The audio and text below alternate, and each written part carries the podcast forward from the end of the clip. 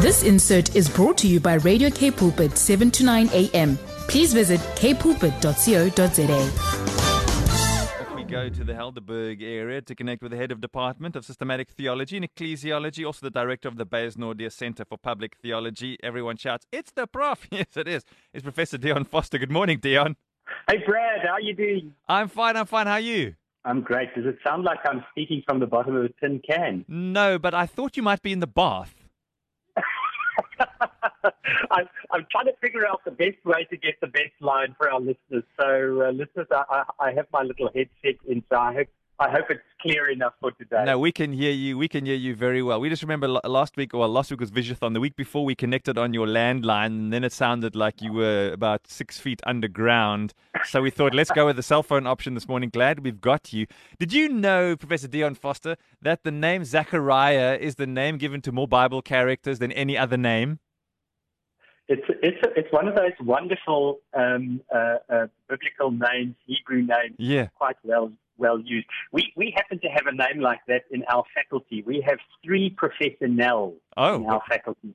Our dean, the head of the Department of, of uh, Practical Theology and Missiology, and the head of the Department of Old and New Testament are all Professor Nell. They, it always so happens. Nell and Zechariah, they Yeah. are well used names. And from my son's class, I think Daniel, because there's so many Daniels they call there's that Daniel 1, Daniel 2, Daniel 3, and Daniel 4. It sounds like different books of the Bible, but anyway. Um, uh, so there you have it. So there are popular names like that. I didn't know about the Zechariah name, and it seems our listeners are fascinated by it too. And today, our conversation has a little bit of a Christmas twist to it, doesn't it, Dion? Absolutely. I mean, you know, uh, uh, Brad, today we're, we're, it's the second week of Advent. We're preparing uh, in this second week of Advent, um, preparing ourselves for the birth of Christ. Hmm. And one of the passages that um, that was set for this week uh, comes from Matthew chapter two. Now, the moment I start talking about this, you'll know exactly what the passage is. It's the story of three guys on camels riding across the desert following a star.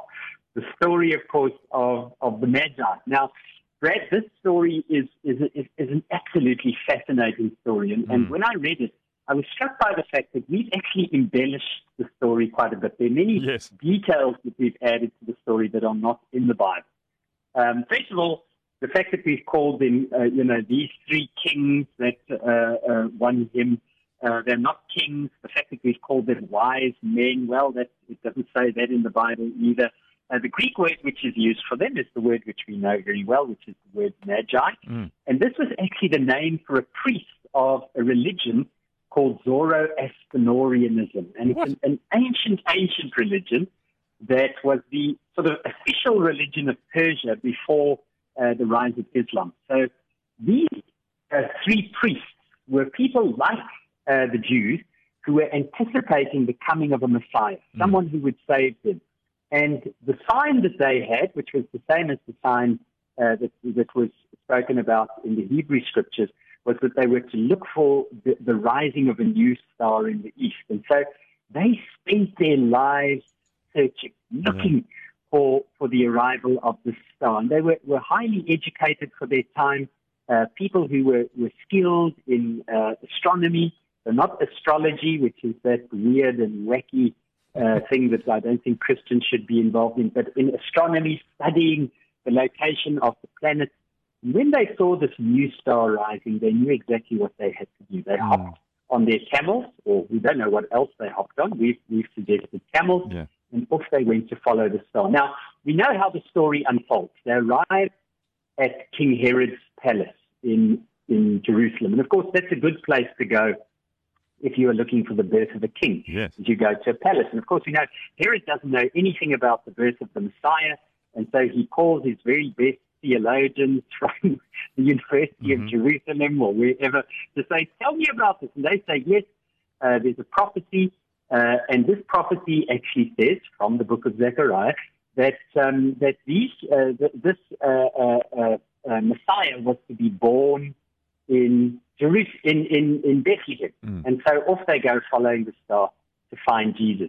Now, Brad, what strikes me about this, you know, Megan and I were talking about this, and she reminded me of that little meme that uh, does the round Yeah. around this time of the year. She said, if these were three wise women rather than three wise men, they would have brought sensible things, you know, not not wacky gifts.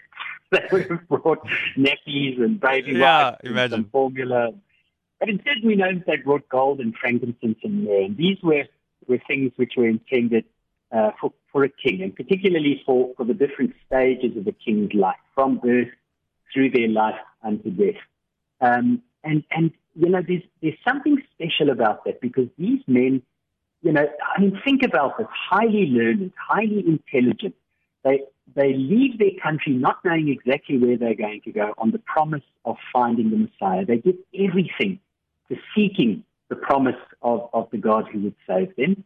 They take their very best gifts mm. with them and they give them freely to someone who's born in a stable. Now, now, can you imagine that? I mean, if I was one of the three wise men when I left Herod's palace, I would have said, listen, guys, I wonder if we haven't, you know, inadvertently clicked on a, a wrong link somewhere. Yeah. You know, Google Maps is leading us to the wrong place. Maybe we should just hang on to our gifts a little bit longer. But they freely give them. And not only do they give their, their gifts, we're told in the scriptures that they worship Jesus the King. But the final thing that strikes me about them, Brad, is that Mm. while they are with Jesus, we're told that they go to sleep and they have a dream. And the dream tells them not to return via the same way that they came. They had instructions from the king, an authority figure, to say that you need to come back and report the birth of this child to me, because of course Herod wanted to kill uh, the, the, the Messiah. And in the dream, the Lord tells them, go home via another way. And they have the courage to do that. Now, Brad, here's where I want to end. Hmm. This whole beautiful story inspired me this week to say, when last was I willing to change my life, to, to, to go via a different way, simply because I had seen a dream, simply because Wow. God had placed something in my mind and heart and said, Dion, this is what I long for. I long for, for the blessing of humanity. I long for wholeness for people. I have a dream for the world. And I want you to choose to live by a different way, to, to go about your life by a different way so that others can be blessed and you can be faithful. So, Brad, that struck me today. I, I think perhaps like many others, I'm not a very wise man. I may be learned, but I'm not very wise. And uh, that's what I long for today. For me, for our listeners, is to have the courage to say, let's live by the dreams that God places in our hearts. Sometimes, Dion, I think the dreams that we feel we've got can't be right because we feel that we've got this idea of what we want to do. We might be doing, we might call it the job that we do, is one that we feel, you know, this is what was available for me at the time. So we focus so much on earning a living and that sort of thing that we forget that God might actually have something else brewing inside of us and we push it aside. There's no time for that. Life is busy. Wonder how many people who would be brave enough to admit in their later years saying, I was just too scared to follow that dream or I just didn't think it was possible. I would hate to get to the end of my life and realize I didn't live the dream that God put on my heart and and have that sort of regret because surely if it was a dream that God had given me for my life it would have been like a train slotting onto its tracks and running at full speed. I don't know. Am I am I living in a little bit of a fantasy world?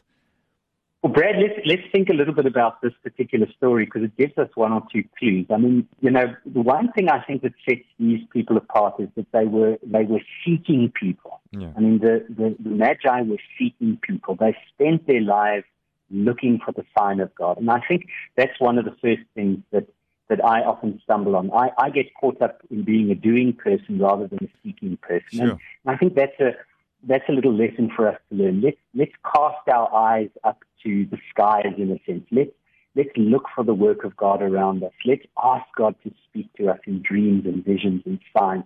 Because this is the way in which God works. This is how God works with us. God works hmm. in ordinary and extraordinary ways. And let's be looking for that. But the second thing I think, Brad, is, you know, it, it, it's a miracle that God reaches through the darkness with that star to Amazing. say to them, okay, the miracle is taking place. But there's another miracle there. They have the courage to reach back. And, and that, I think, is the thing that we need to learn to do. When God reaches out to us, let's have the courage to reach back.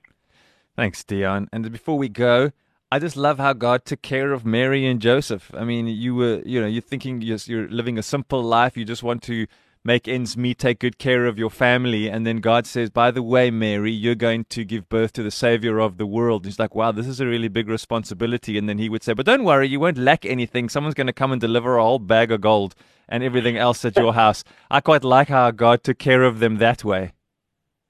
Absolutely, absolutely, and of course that's that's one of the things that we know. You know, when you when you give yourself over to the will of God, the Lord has a wonderful way of providing. Yeah, so just anyone who's saying shame for Mary and Joseph, they were so poor, they must have just only just made it. Um, I don't know. You can make gold stretch far. Can you imagine gold? anyway, that's a conversation for another day. Uh, always fantastic. Um, you seem to have been dubbed by a lot of our listeners. They would comment and say, "Wow, we loved what the prof just said. The prof was really hit the nail on the head." So I, I don't, I don't know how you feel about that, but it looks like the prof is kind of sneaking out here as a bit of a nickname on a Thursday morning. Is that okay? well, Brad, uh, yeah, if you see my grey hair and my little round glasses, maybe that's not too far from the truth. I've seen you. You don't have grey or little round glasses. you, are unprofessor like. No, absolutely. Thanks, my friend. You're so welcome. A beautiful day and take care. Thank you. God bless. Bye bye. This insert was brought to you by Radio K Pulpit, 7 to 9 a.m. Please visit kpulpit.co.za.